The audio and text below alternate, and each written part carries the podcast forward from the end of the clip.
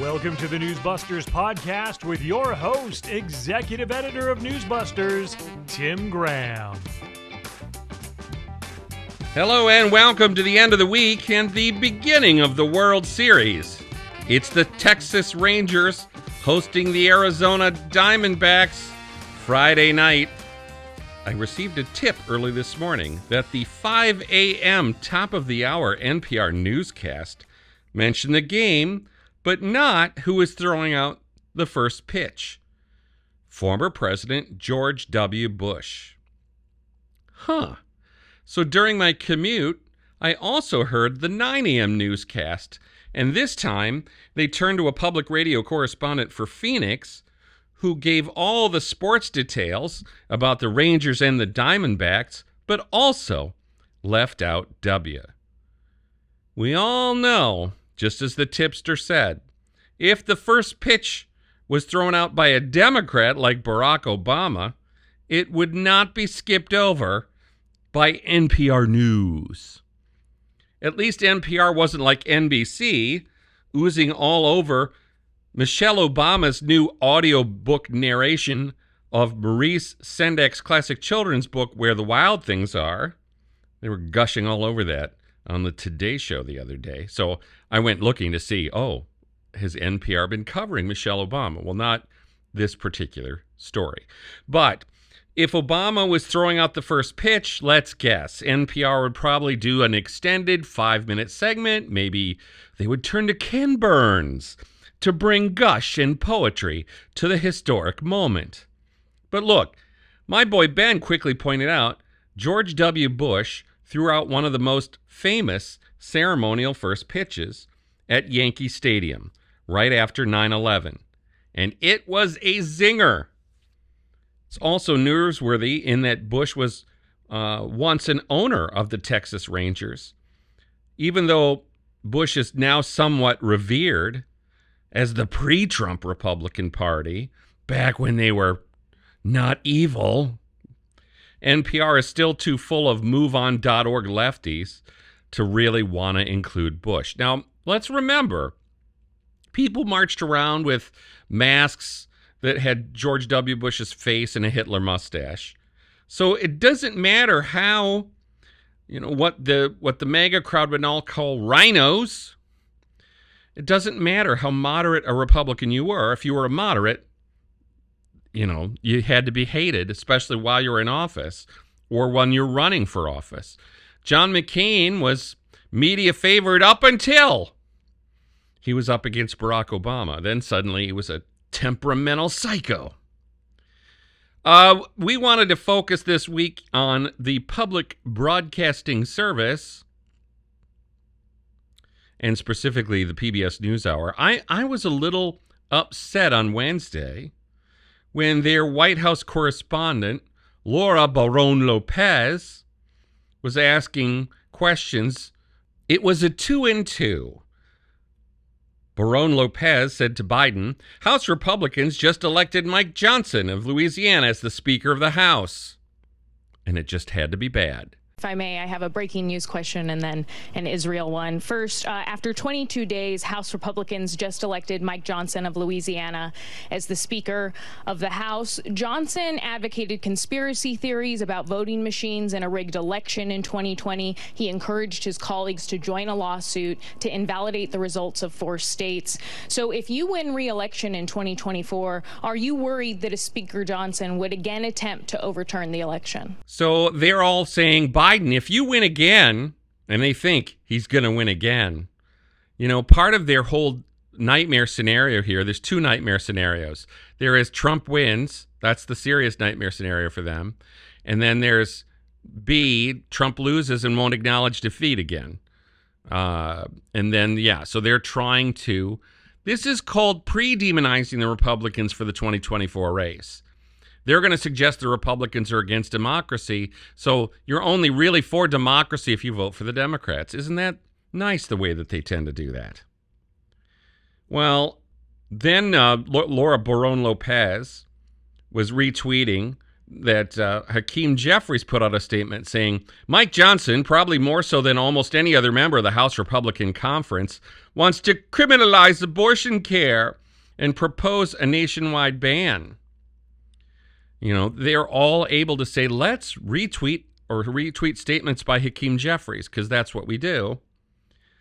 Uh, on the PBS NewsHour, anchor Geoff Bennett was pressing Congresswoman Mariannette Miller Meeks, 3M of Iowa.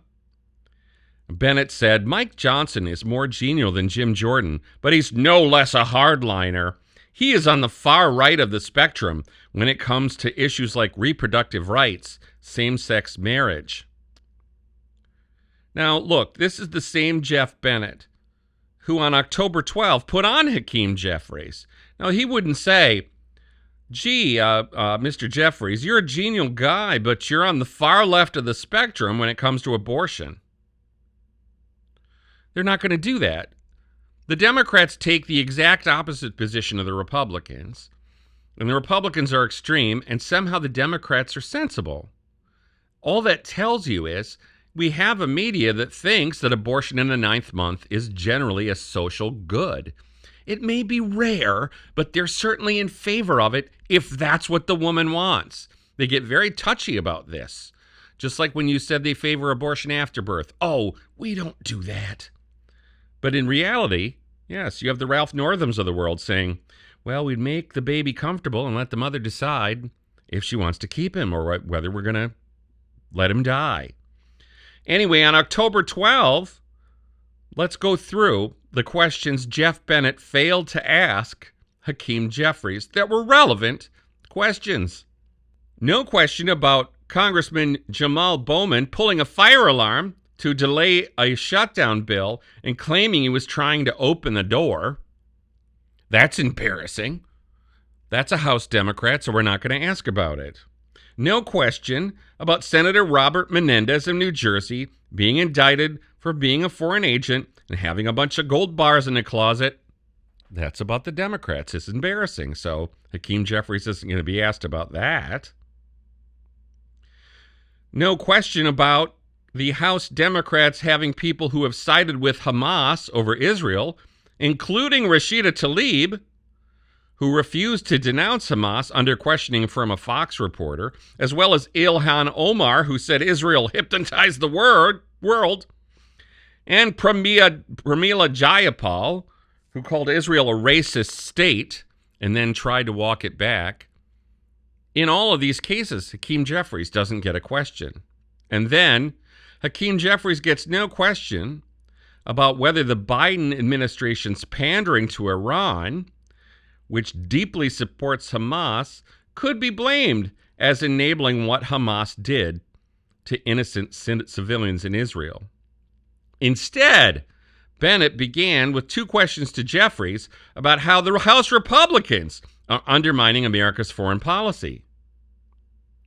Then, when they discussed the speaker race back on October 12, Bennett played up a possible Speaker Jeffries. When you talk about this bipartisan path, are you talking about the fact that you would only need five House Republicans to join with the 212 Democrats and elect you House Speaker? Yeah. So, Hakeem Jeffries, every time he's turned up on the PBS NewsHour, he gets the softballs. If Mike Johnson turned up on the PBS NewsHour, I think we can predict to you it would be the hardballs. It's just that simple. Back to Laura Barrón Lopez in action at the Biden press conference. She also asked this to the president if I may very quickly, in the 18 days since Hamas, Hamas killed 1,400 Israelis, the Hamas controlled Gaza Health Ministry says Israeli forces have killed over 6,000 Palestinians, including 2,700 children. You've previously asked Netanyahu to minimize civilian casualties. Do these numbers say to you that he is ignoring that message? What they say to me is I have no notion that the Palestinians are telling the truth about how many people are killed but I have no confidence in the number that the Palestinians are using. Now, I like that Biden came back and said, I don't trust Hamas. I have no confidence in Hamas. They don't like that answer. You know, here we have the President of the United States and, and John Kirby as spokesman saying you cannot trust numbers from a terrorist group. And there's Kirby politely explaining when Hamas said that an Israeli airstrike hit a hospital and it turned out not to be true, that would tell you Hamas is not a reliable source for data. For her part, Laura Barrón Lopez just went on Twitter and said this answer demonstrated Netanyahu is ignoring Biden's message to minimize civilian casualties. She learned nothing. Well, and it's this it's this is the par for the course at PBS NewsHour. On Thursday, the PBS NewsHour Twitter account, which is still tweeting, NPR walked away in a huff. PBS NewsHour tweet: The Gaza Health Ministry released 200 plus pages listing those killed since Israel began its retaliatory air campaign for the October 7th attacks. It shows more than 7,000 dead with nearly 3,000 children. The UN warned Gaza is on a humanitarian precipice. That, my friends, is both sidesism. When PBS says they don't believe in both sidesism, what they really mean is we don't believe in both sidesism when it's Democrats and Republicans. We believe in both sidesism when it's Israel and the terrorists. So they somehow think this is a righteous thing that the Gaza Health Ministry claims there's 3,000 children dead, and they don't really need to know why or how they got to this number. PBS was not alone. NPR White House reporter Franco Ordonez was uh, battling with Kirby about the reliability of the Gaza Health Ministry. Well, the State Department's used their numbers. You know, they they they they they've gotten all upset that someone would suggest they're using an unreliable source. Come on, John Kirby, aren't we all friends? You, me, Hamas. So the PBS NewsHour, it's been upsetting us a lot. Uh, the uh, uh, then it comes back to democracy and the stability of democracy. This just upset me. This happened on Tuesday. Amna Nawaz, when they were be- beginning the PBS NewsHour, they were taking over. They did an interview with the Hollywood Reporter, and Amna Nawaz said, "You know, we're we're taking over so something so trusted and credible because we we seek to add light and not heat. This is false. They throw a lot of heat. They just don't throw any of it at the Democrats. For example, Stuart Stevens, former Mitt Romney campaign strategist. Oh, how did that work out, Stuart Stevens? Did you win? I don't think so. So now you're basically a Democrat. Now you're affiliated with the Lincoln Project, which was supposedly Republican, but anybody who's following it now knows they're just a pile of Democrats. So he has a new book basically saying the Republicans are the Nazis. Now, this is pretty easy to detect. The PBS NewsHour knew what it was doing when they brought this guy on. And they put the stuff on screen, the stuff he said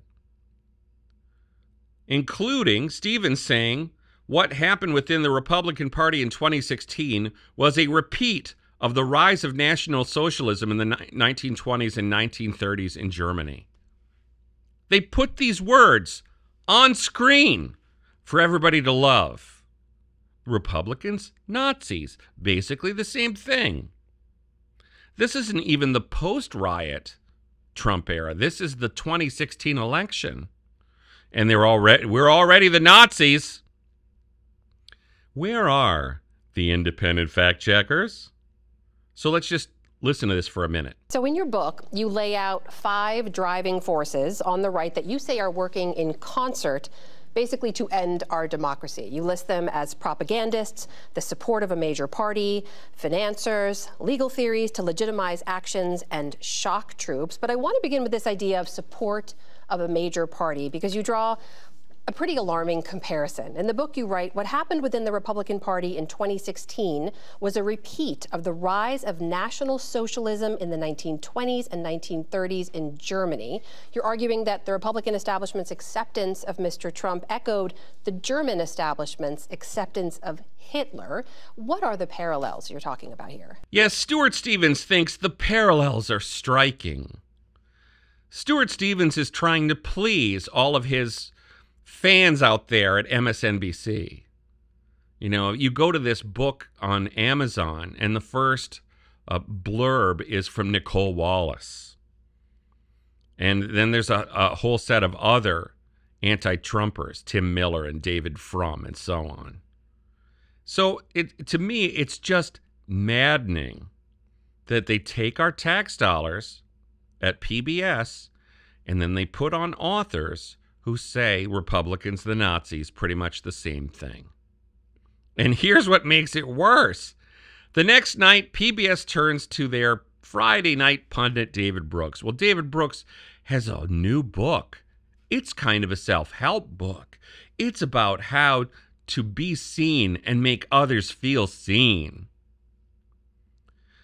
David Brooks said, We just need to have the skill of seeing others, making them feel valid, respected, heard, and understood.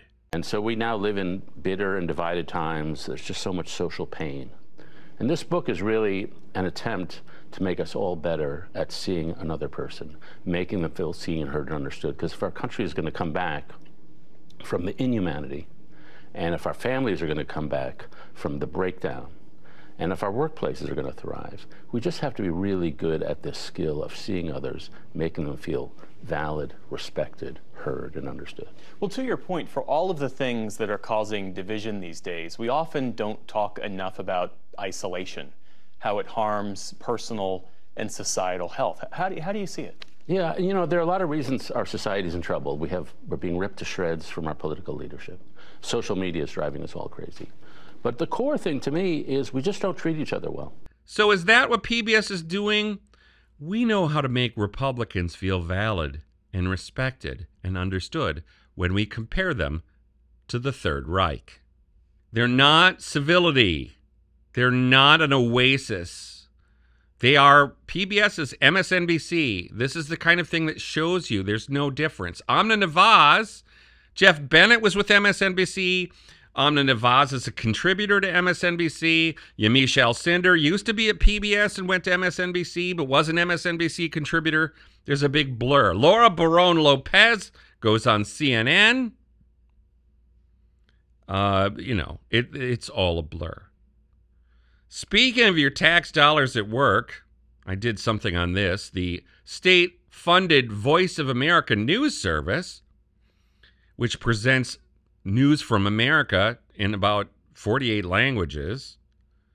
Well, they're instructing their reporters to remain accurate and objective and not use the word terrorists to define Hamas.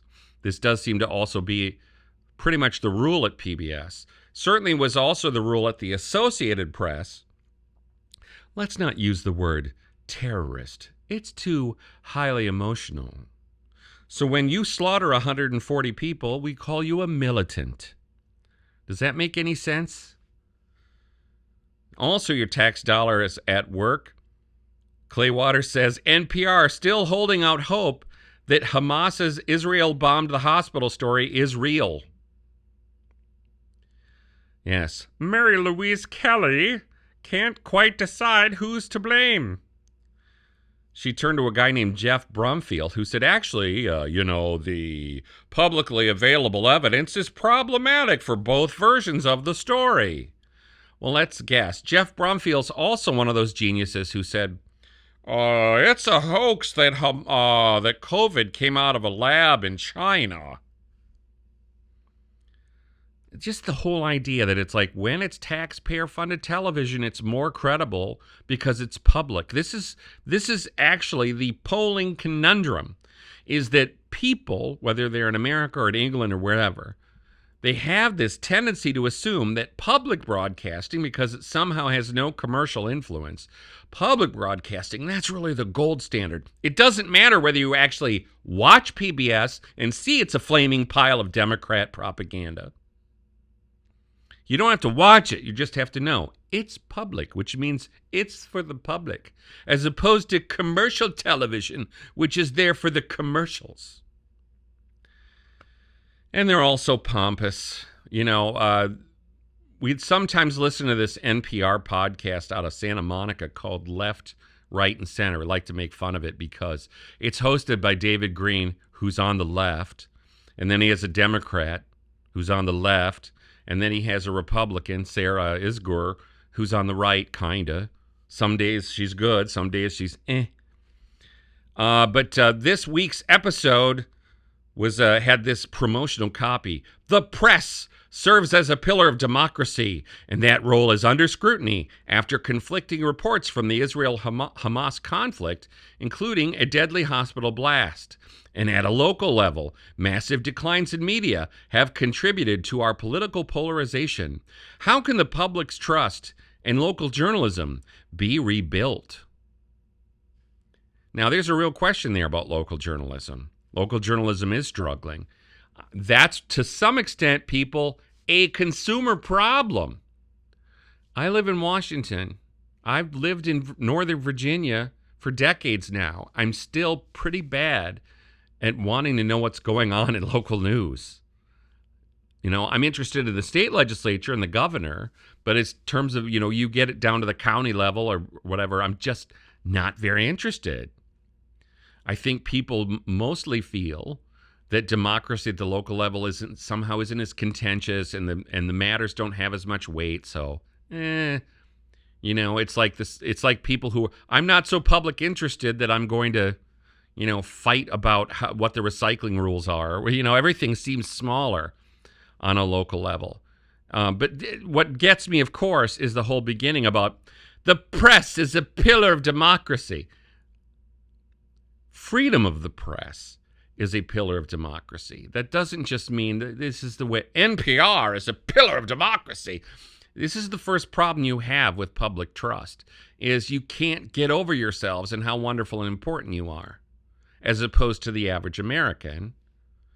You should have some humility. So when you screw up on who bombed a hospital in the Gaza, you should show some humility.